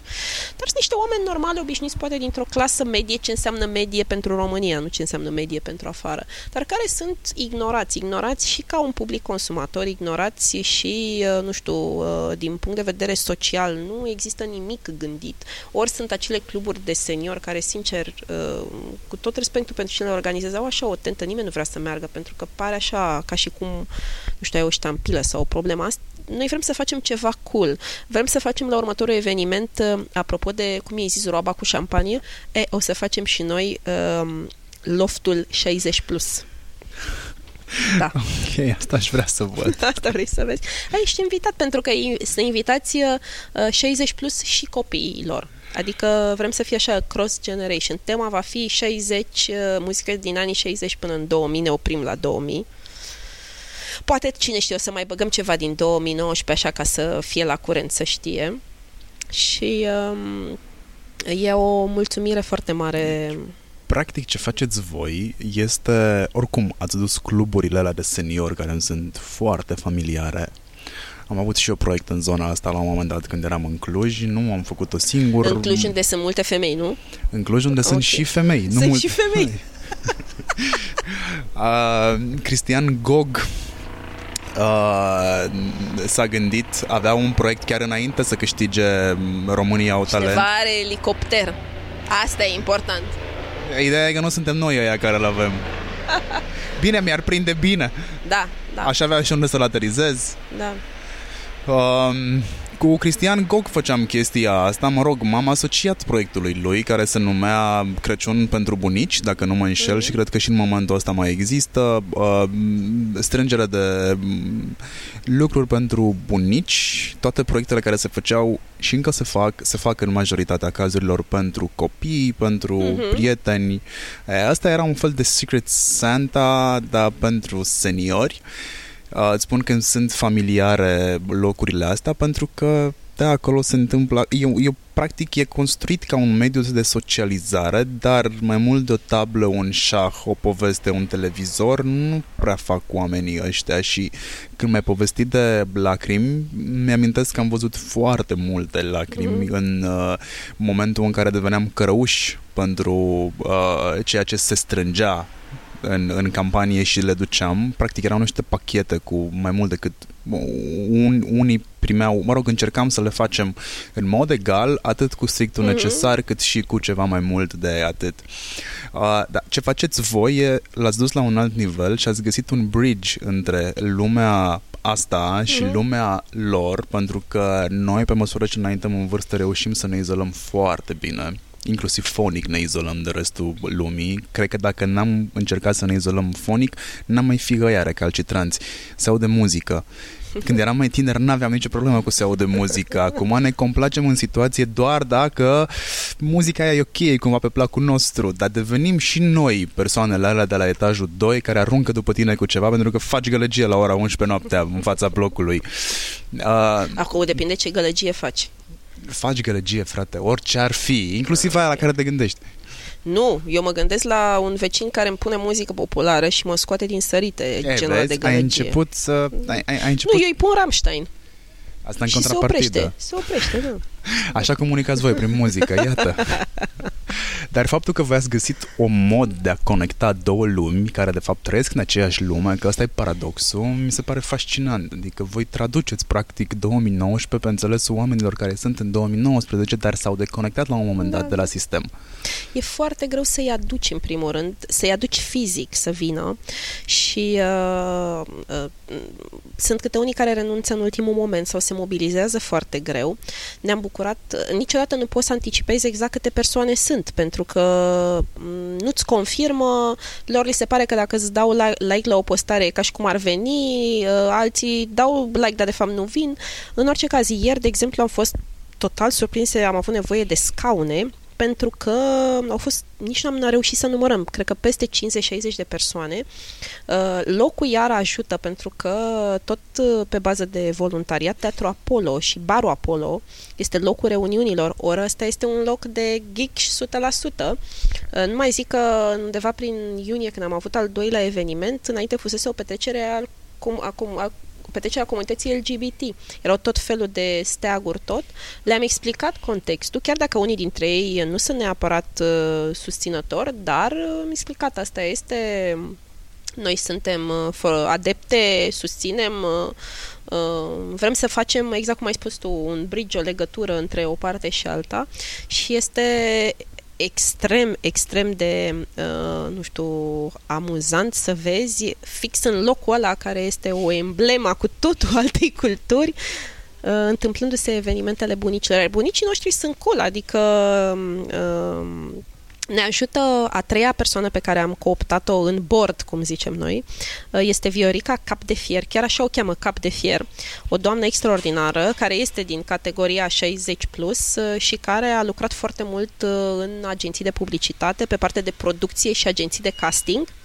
Și are o bază infinită de nume, drept pentru care ne aduce la evenimente invită persoane și mă fascinează cum reușesc să lege totuși legături în condițiile în care, exact cum spui tu, sunt izolați de o perioadă de uh, Uh, nu mai au aceeași disponibilitate de comunicare, nu din prima leagă ceva, dar dacă petrec niște ore, mai ales dacă mergem la masă, și am avut și parteneri, parteneri vinul liliac, deci aici s-au legat conversațiile, uh, n-am fost atente și le-am dat vin liliac și cafea înainte să și atențiunea, dar asta e, nu, n-am, detaliile astea ne-au scăpat. Toată lumea era tensionată acolo deja după vin și cafea. Ce înseamnă CSR? Pentru că ce povestim noi aici ar putea foarte frumos să intre sub cupola unui brand care să preia proiectul și să-l transforme într-un proiect de CSR. Tu, când ai început campania um, pentru sănătatea sânilor uh-huh. cu una din opt femei, ai făcut practic o campanie de CSR și eu nu mi amintesc până la momentul ăla să fi văzut o campanie de CSR mai vizibilă decât ceea ce ai făcut tu atunci când încă erai în Avon? Era 2000... Na, eu n-am făcut o singură, deci am f- au fost uh, două uh, colege uh, care sunt extraordinare pe zona asta. Era uh, uh, head of PR pe vremea respectivă. PR-ul făcea parte din marketing. Deci era unul din cei doi manageri pe care îi aveam la vremea respectivă, Smaranda Balan, care s-a mutat între timp la Sibiu și este un om de comunicare extraordinar. Ținem legătura, suntem prietene, am iar uh, cealaltă care era efectiv omul de CSR, specialistul de CSR și pe care abia l-angajasem, uh, Andreea Câtu și care e în continuare în Avon, cumva asta a fost, uh, să zicem, trio din partea noastră și de partea cealaltă a fost Starcomul. Această campanie exista la nivel global, vorbesc de campania de sănătate, se chema Breast Awareness noi aveam libertatea de a gândi și adapta direcția de CSR, dar era, cumva aici am putut să fim, aș zice, cei mai creativi, pentru că nu era niciun fel de framework pe care trebuia să-l complete și să fie fix uh, ca direcțiile globale, regionale, interplanetare. Uh, drept pentru care uh, am putut să lucrăm împreună cu agenția pe zona asta de research și să vedem ce ar putea să ajute la conștientizare, pentru că, de fapt, la momentul ăla era 2007, Uh, nu, nu mai sunt așa la curent apropo de statistici, să zic de ultimii ani, dar m-aș bucura să se fi îmbunătățit uh, semnificativ. Uh, principala problemă era că acest tip de cancer, cancerul la sân, dacă este descoperit într-o formă incipientă, poate fi tratat într-o proporție covârșitoare spre deosebire de alte cancere care chiar dacă sunt descoperite în fază incipientă, tot e complicat de, sunt complicate de tratat.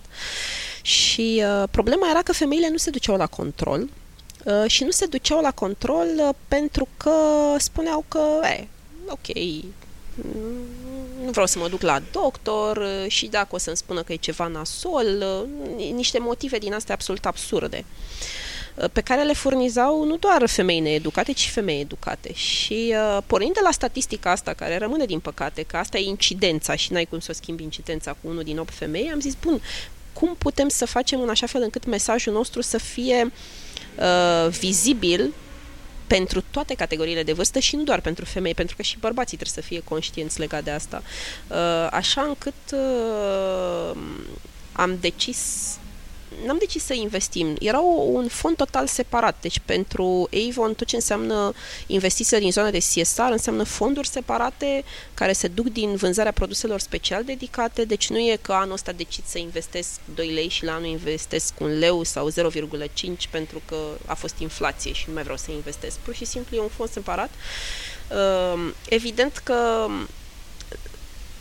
o companie mică, chiar dacă vrea să fie creativă, dacă nu are fonduri, nu are cum să fie la fel de vizibilă, nu știu ce să facă. Deci e și avantajul, întotdeauna e avantajul celui mare, uh, dar uh, ne-a luat și pe noi prin surprindere uh, răspunsul și mesajul care s-a viralizat în condiții în care la vremea respectivă nu se putea vorbi de viralizare. Deci nu era era greu să viralizezi, era din gură în gură. În 2007, 2007. abia îmi făcusem eu primul cont de YouTube.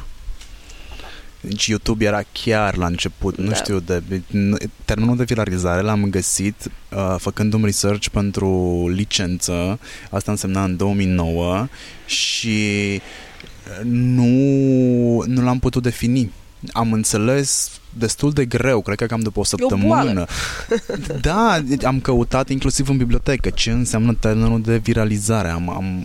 Bine, inclusiv, inclusiv în 2009 nu găseai în bibliotecă cărți de comunicare, no. advertising, jurnalism aduse în actualitate. Nu vorbesc de advertising în digital, nici nu exista chestia asta și am găsit termenul viralizare la un profesor pe care nu mi-l mai amintesc, avea un blog pe WordPress și am găsit explicația termenului de viralizare în 2009, făcându-mi lucrarea de licență. Nu știu dacă mai există uh, blogul ăla, dar am înțeles în sfârșit ce înseamnă. Ce zic oamenii ăștia? Am uitat de termen da, da. între timp, am continuat să fac jurnalism, am intrat în lumea asta, în marketing, în, în comunicare și din nou, iarăși am auzit de viralizare. Și eram foarte surprins că oamenii din agenții, oamenii care erau deja cu bă, vechime, nu prea cunoșteau termenul și mi se pare wow că îl folosești tu acum, știi, deși au trecut mulți ani de atunci și era în 2007 și nici nu exista YouTube, nu exista social media în varianta de acum. Ce viralizare! Ce ați făcut voi a fost să nașteți să nașteți subiectul zilei, practic, să se vorbească despre asta. Următoarea cea mai creativă campanie pe care am găsit-o au, au fost pe lângă voastră au mai fost încă două care mi-au atras mm-hmm. atenția. Uh, una care se adresa exclusiv bărbaților, comunica bărbaților. Existau mm-hmm. extrem de multe footage-uri cu fete care făceau ceva, iar sânii se mișcau în concordanță cu ah, alergare pe bandă. E o, ca, nu era o campanie din Argentina, cumva? Cred nu știu, că din Argentina da? era. Mm-hmm. Mi-a plăcut extrem de mult, cu atât mai mult cu cât începea să-mi placă din ce în ce mai mult uh, ideea de a-mi expune creativitatea și de a lua lucrurile de andoasele, mm. cum faci și tu, știi, dacă te aștept să fiu creativ, o să spun că sunt foarte analitic și invers, mm. pentru că tu deja ai o așteptare și știi că ar trebui să performezi mm. în zona aia, o să te surprind puțin și mă gândeam, bă, eu dacă aș face o campanie pentru, uh, uh, nu știu, de sun awareness, Așa m-aș adresa bărbaților că noi suntem mai care suntem atenți la sân. Noi punem mâna pe ei și în alte scopuri și nu, am, nu trăim am avut, cu ei. Știu, știu, am avut, evident, uh, când făceam research, nu făceam uh, doar exclusiv uh, legat de ce se întâmplă în România, făceam ce se întâmplă în România ca statistici, ca, nu știu, discuții cu medici, grupuri suport, dar ne uitam și la campanii de afară și, evident, um, iar Aș zice că la un moment dat multe din agențiile care vroiau să lucreze cu Avon și mai ales pe campania asta, pentru că a beneficiat de foarte multă atenție, câștigând primul can și ulterior devenind foarte vizibilă, toată lumea vrea să facă și venea, spera că dacă vine cu o idee, nu contează cum, și spune că o promovează pro bono, gata, începem de mâine. Și au fost unele dintre propuneri absolut ridicole uh, eu, de exemplu, nu pot să fiu foarte serioasă într-o întâlnire dacă ceva este penibil și eram nevoită să ies din încăpere pentru că ar fi fost jenant și aș fi fost neserioasă, neprofesionistă să mă comport așa. S-a pus problema pentru a face, să ne folosim um, de targetul masculin, dar uh, Niciodată nu cred că am găsit formula prin care să nu se ducă un pic în derizoriu, uh, apropo de cultura oareși cum misogină românească, Uh, dacă până și cei care veneau să prezinte râdeau și li se părea amuzantă chestia asta, care erau ceva foarte serios, adică, come on, sunt femei care mor din cauza asta, nu să ne clizim că, a, a uite, ne folosim de bărbați și... Deci tot felul de idei de-astea, cu... mi-aduc aminte cineva a venit și spune cu, apare un ecran care de fapt spune dacă ai 18 plus și se interpretează că de fapt ar putea să fie un potențial site porno, dar de fapt când ai, ai curaj să dai cu click, pac, apare o din asta de la Avon, vezi prietena ta cu sânii cu mie, deși mi se păreau absolut absurde. Nu am mers în zona asta, am mers cu public masculin pe cealaltă campanie, care era tot de CSR, tot dedicată femeilor, era de conștientizarea violenței domestice, Uh, și care a căpătat numele de campania respectului în România. Iar apropo, nu e prima dată când spun lucrul ăsta, numele acesta a fost ales, ea în afară se chema Empowering Women, pe care dacă îl traduci ar suna ca discursele lui Tanti Veo. Și din nou, uh, contextul sociocultural nu ți-ar fi permis. Nu, exact. Și ne-am chinuit foarte mult cum să putem să o adaptăm, iar numele uh, este dat de una din doamnele de la curățenie de la Avon, pe care am întrebat-o la un moment dat și a știut să explice mai bine decât o mie de publicitari și o mie de oameni de marketing uh, inclusiv noi suntem băgați, noi zic echipa noastră de marketing de acolo, din Avon, la vremea respectivă, ea a dat denumirea. Uh, și uh, la campania respectului, într-una din campanii, am folosit public masculin, adică am ales, nu mai știu, 4-5 ambasadori din zone diferite, adică de la, nu știu, Cătălin Ștefănescu la Cornel de la Vang sau Răzvan Fodor, uh, mai era ah, nu mă gafez acum că nu o să-mi aduc aminte, dar era un sportiv cunoscut în zona asta de box. Uh, deci am, am încercat să transmitem mesajul ăsta prin public masculin și cu o melodie dedicată. În partea cealaltă, nu, n-am, n-am găsit niciodată formula prin care să-l uh, orientăm așa, dar uh, în continuare, de exemplu, după ce a fost campania 1 din 8 femei, am schimbat direcția aproape cu 180 de grade, pentru că da, ea a avut un awareness extraordinar, dar dacă te uitai în următorul an sau următorii doi ani, statisticile erau la fel, adică în continuare femeile nu se duceau la control și am zis, bun, cu ce ne încântă pe noi că o să fim recunoscuți și avem premii pentru asta, că de fapt scopul e altul. Și încercând să mergem mai în profunzime cu tot ce însemna zona de research și de focus grupuri, am realizat că de fapt femeilor le era teamă de un verdict negativ. Știi cum e genul la românesc? Mai bine nu aflu, nu știu, că nu mă afectează. Așa, dacă știu, deja mă afectează, trebuie să fac ceva, e o panică. Și am schimbat să nu mai sune atât de dramatic și uh, am uh, spus cu mergi la doctor și află că ești bine, cumva pe zona de pozitiv, că dacă te duci nu înseamnă neapărat că o să fie o veste rea. E um, și, și aseară la petrecerea, la petrecerea, la evenimentul cu bunicii, evident că am auzit expresia asta cu nu știu ce, discutau normal de doctor, de tratamente, de diverse și a zis, nu, nu, zice, eu, cineva spunea, eu nu mă duc la doctor, dacă mă duc la doctor, uh, e o vorbă în popor, te duci la doctor uh, să te cauți, te trezești că ești bolnav câtă vreme e mentalitatea asta. E ok să facem un reinforce pe ideea că medicina din ziua de astăzi are ca tu, chiar dacă a acaparat inclusiv sau este acaparată inclusiv de progresul tehnologic, tocmai asta o face să poată face prevenție și ăsta este uh-huh. atu medicinei moderne, prevenție. Da, da, dar nu mănânc tărâțe de gre- greu să mă vindec, să știi, deci nu. Exact. M-a durut deci... capul astăzi și am luat o pastilă ca să nu mă mai doară capul, adică puteam să mă gândesc la un zeu sau să mă echilibrez ceva, dar am preferat să iau o pastilă, mă doare capul. Ceacre, da, da, da, astea nu le-am echilibrat. Bun. E a, am putea povesti la nesfârșit, dar să știi că vreau să povestesc și despre partea în care tu ai devenit uh, freelancer. Mm-hmm. De ce ai devenit freelancer? Um... Și cât de roz este lumea pe partea cealaltă? Nu e nicio lume roz. În afară de ăsta care are coada roz și cornul roz, uh, unicornul meu. Uh, nu. Uh, când am uh, plecat de la Avon, nu mi-era foarte clar ce o să fac, chiar nu mi-era clar, dar uh, am vrut să plec din două motive. Unul, eram de 16 ani, Jesus, 16 ani sunt foarte mulți și îi sfătuiesc pe toți care sunt în anumite contexte profesionale să nu stea atât de mulți ani undeva, pentru că uh, indiferent cât crezi tu că ești în continuare informat și creativ și nu știu ce, ești izolat uh, și fără să vrei te plafonezi, pentru că anumite lucruri îți devin la îndemână, le știi, le faci. Uh, nu e un lucru bun pentru o dezvoltare nici profesională, nici personală. Deci erau foarte mulți ani, uh, refuzasem în mod constant uh, orice opțiuni din astea de expatriere, nu intru acum în detalii de ce, dar are legătură cu lipsa mea de curaj uh, și um, era clar că trebuie să fac o schimbare și la un moment dat m-am gândit dacă să merg în altă parte și mi-am dat seama că sincer, sunt șanse mici ca să găsesc un mediu la fel de prielnic cum fusese cel din Avon. Prielnic de la oameni la uh, deschiderea pentru creativitate sau inovație, la mai puține proceduri. Avon nu a fost, pe perioada cât am fost eu, o, o companie foarte procedurală. Aș fi nebunit, n-aș fi rezistat dacă era așa. Și atunci mi-a fost din ce în ce mai clar că nu asta e opțiunea și că vreau de fapt să încerc altceva și care să fie dintr-o zonă total de disconfort.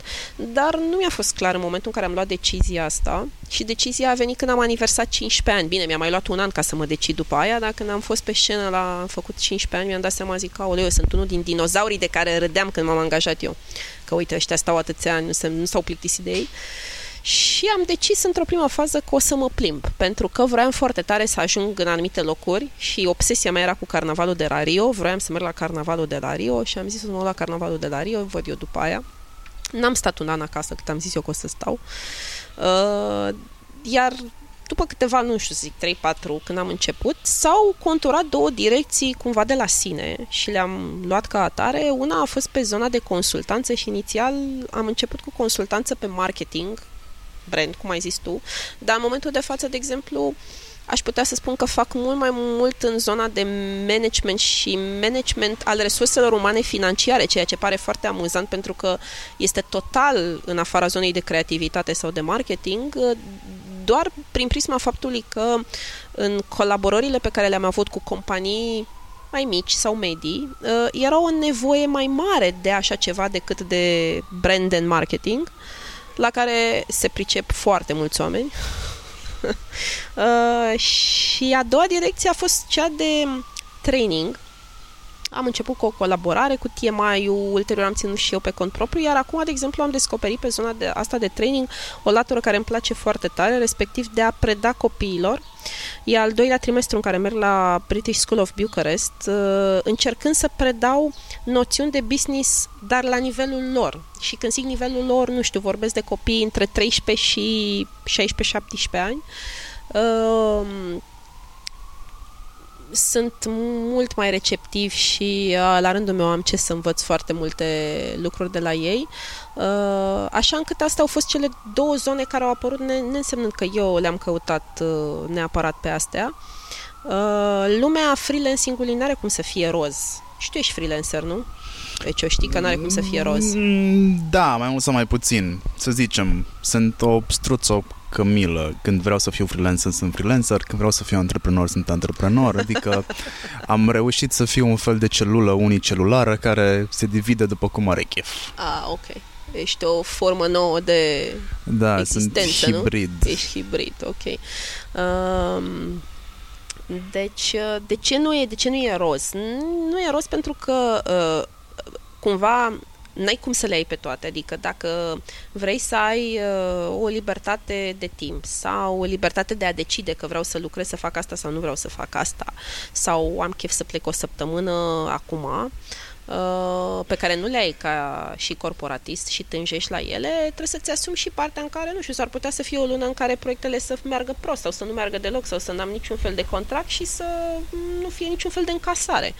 N-ai cum să ai și siguranță și pre- predicție, dar și libertate și tot ce vrei tu, nu există combinația asta sau cel puțin eu n-am identificat-o, dar până la urmă este decizia fiecăruia, cred că în anumite etape de viață. Unii vor să fie comos, confortabil toată viața lor. Când zic comod în sensul să nu aibă parte de imprevizibil nu e nimic rău, nu știu, nu vor să aibă parte de imprevizibil.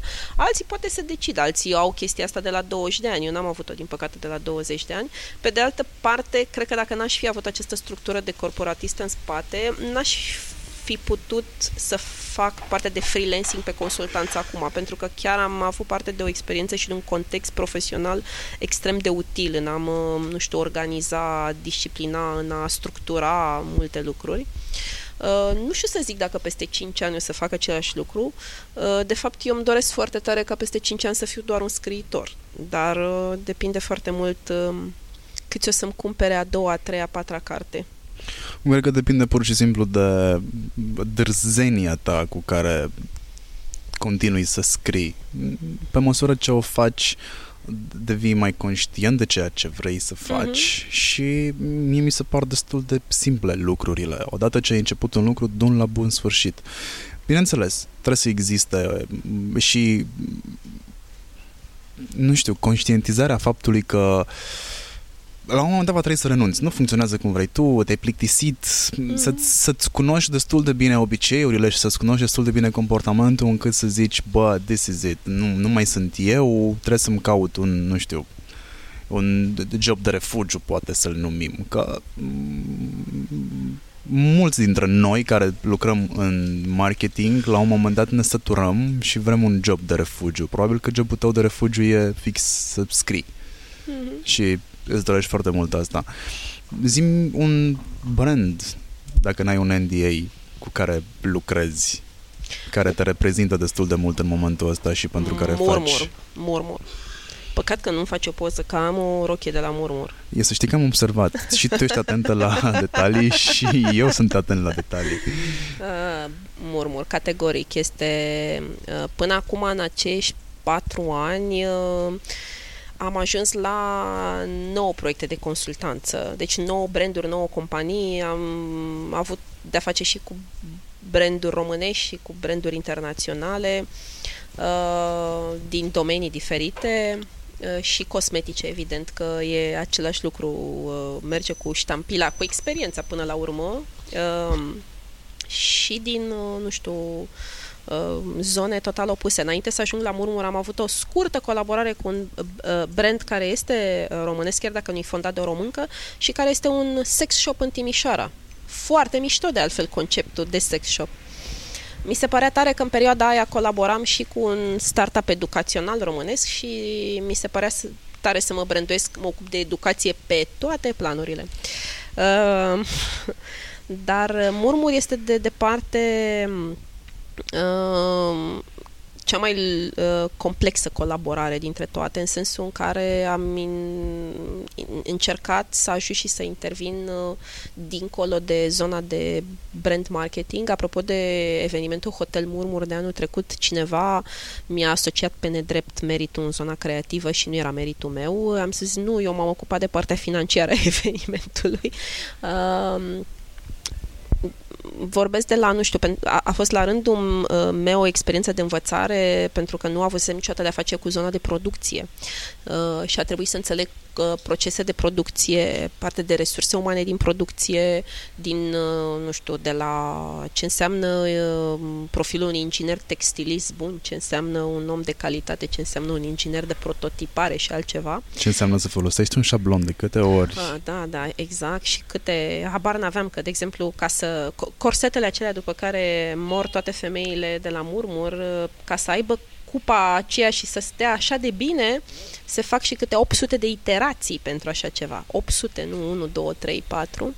Uh, și uh, este un brand care îmi place foarte tare pentru că are o continuitate, are aproape 10 ani de existență și are o continuitate și o identitate foarte bine gândită și uh, creată de către Andreea Bădală.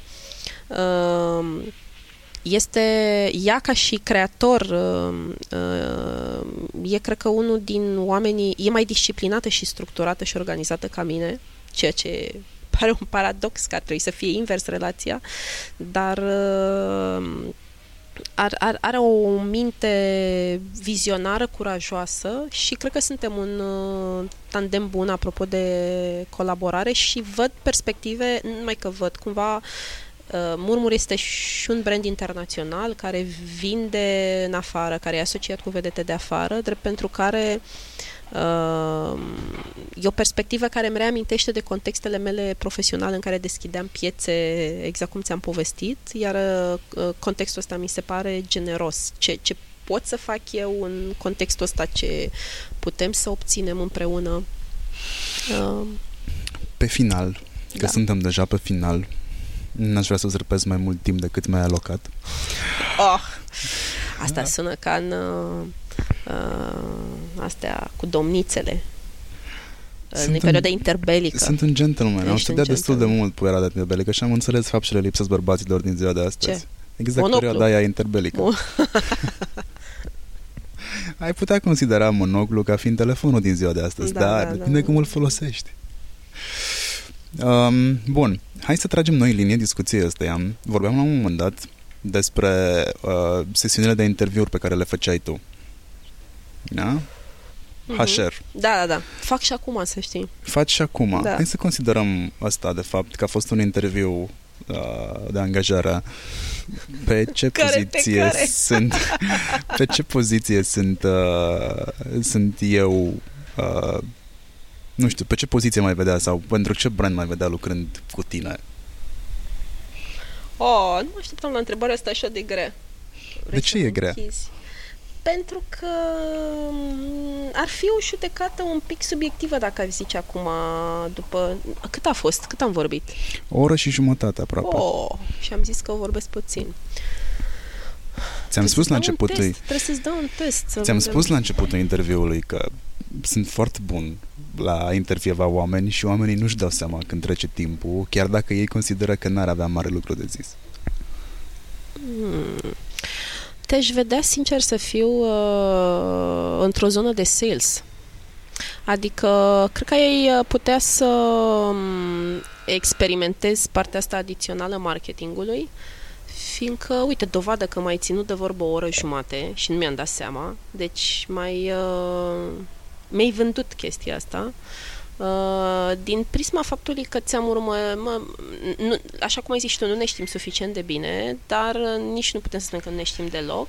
Și atunci, din ce urmăresc, inclusiv povestea asta de Hurducast și de oamenii pe care îi intervievezi acolo, faptul că reușești cumva să te um, adaptezi și să uh, vinzi acest podcast, care, by the way, am văzut că este la webstock, că nu l-am avut la jurizat, deci nu este conflict de interese, că am jurizat altă categorie, dar uh, bravo ție, deci e clar că poți să vinzi și atunci dacă poți să vinzi, uh, te-aș vedea într-o zonă de sales și evident aș combina cu pasiunea asta ta pentru sport, că e păcat dacă tot uh, faci atât de mult sport. Uh, și eu care credeam că alerg mult, uite că nu e chiar așa. Ții minte ce ți-am spus la prima întâlnire, la prima noastră întâlnire? Adu-mi aminte care a fost prima întâlnire, că eu sunt uh, Nici eu nu mai știu exact care a fost prima întâlnire, uh, dar țin minte foarte clar că ți-am zis, frate, eu nu știu cum poți să fugi atâta. Îmi zice mie o prietenă că eu fug de probleme, că în loc să mă duc la terapie, mă duc să alerg. Da, Bine, okay. așa fac și o glumiță în sală, că mai pun ceva peste greutățile vieții și... da, da, pui multe. Deci, uh, tocmai pentru că ai, uh, ți-ai dezvoltat zona asta de a, și mai e ceva la care nu știu cum ai putea să-l combini. Te asociezi cu pompa aia la benzină. F, m, m, m. Da? Deci nu branding? știu cum le pune. Da. Da, un branding din asta. Dar partea asta sportiv și cu sales mi s-ar părea că ar merita exploatată.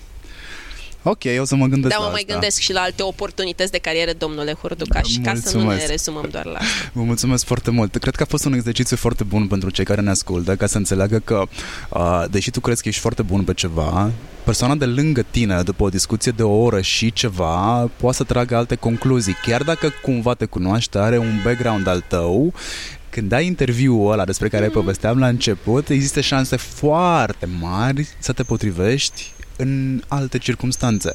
Întâmplarea face că aptitudinile astea de vânzător mi le-am descoperit în momentul în care am dat drumul agenției. Nu știam că pot să fac chestia asta. Primele vânzări pe care le-am făcut, le-am făcut scris cu text scris pe agenda, sunat la telefon, așa obțineam întâlnirile. E o chestie pe care am preluat. Citei. Da, citeam și eram atent să nu se audă când dau foaia, că părea cam dubios. Dar să știi că și eu pregăt- mă pregătesc în orice context. Sunt foarte tocilară de felul meu, deci... Aș Hai putea să nu mai vorbim că ne dă afară. A plecat și pisica seara. A plecat și pisica, m-a mușcat și un țânțar, al doilea deja. Asta e bine, dacă te mușcați în seară, înseamnă că mai e vară. Și suntem pe 30 septembrie, luni. Băi, era negru, nu știu ce să zic, cred că trebuie să caut pe Google. E zica, e zica, sigur. Aia e clar. Îți mulțumesc foarte mult că ai acceptat interviul cu mine și că ai făcut așa o incursiune în timp că planurile mele erau cu totul și cu totul altele, dar în momentul când am deschis subiectul ăsta despre Avon, mi-am dat seama că, oh my god, am atâtea lucruri de învățat și nu doar eu, ci și cei care ne ascultă și ai avut o perioadă foarte mișto într-un context foarte mișto uh, profesional, de ce să nu sondez după chestia asta? A curs de la sine. Îți mulțumesc și eu foarte frumos pentru invitație. Uite, am reușit să o materializăm, ca să zicem așa, după... Câteva luni. Cu câteva luni, da, undeva de prin mai. Da, Cât din mai. mai. Vorbit, da. Asta este, am atât de ocupați. Oricum, oamenii cred că în spatele unui interviu de genul ăsta nu e mare lucru. Uite, pisica s-a suit la mine în geantă. A revenit pisica. Da. Uh, cred că în spatele unui interviu nu este mare brânză, dar dacă vrei să-l faci profit, te documentezi puțin, uh, stabilești o întâlnire, unele întâlniri uh, stau în agenda alternate și câte șase luni de zile. Da. Așa este. Îți mulțumesc și încă eu o îți dată. mulțumesc frumos. Uh, voi, ca de obicei, m, dați taguri, dați share, dați mai departe interviul ăsta. Uh, m, dacă aveți comentarii de făcut, dați de mine, dați și de uh, Raluca. Pe Raluca o găsiți pe ralucachișescu.ro cu capa, fără și Da, cu capa fără și, da. Așa. Uh, găsiți acolo de toate, inclusiv de unde să cumpărați uh, cartea care se numește 6 din 49 de șanse la iubire. Îți mulțumesc. Urmează a doua carte anul viitor. Urmează a doua carte anul viitor. Am văzut ceva, că ai fi da, semnat. Da, am semnat, am semnat, da. Ai nu dau semnat. mai multe, am semnat, da. Perfect. Vă mulțumesc foarte mult pentru atenția pe care mi-ați acordat-o. Dați uh, și voi sugestii de oameni pe care vreți să intervievați. Sunt foarte docil și reacționez foarte ușor la feedback-ul pe care mi-l dați. Da, feedback-ul mă hrănește, de acolo și vine numele, feedback. Hrănește înapoi. Salut!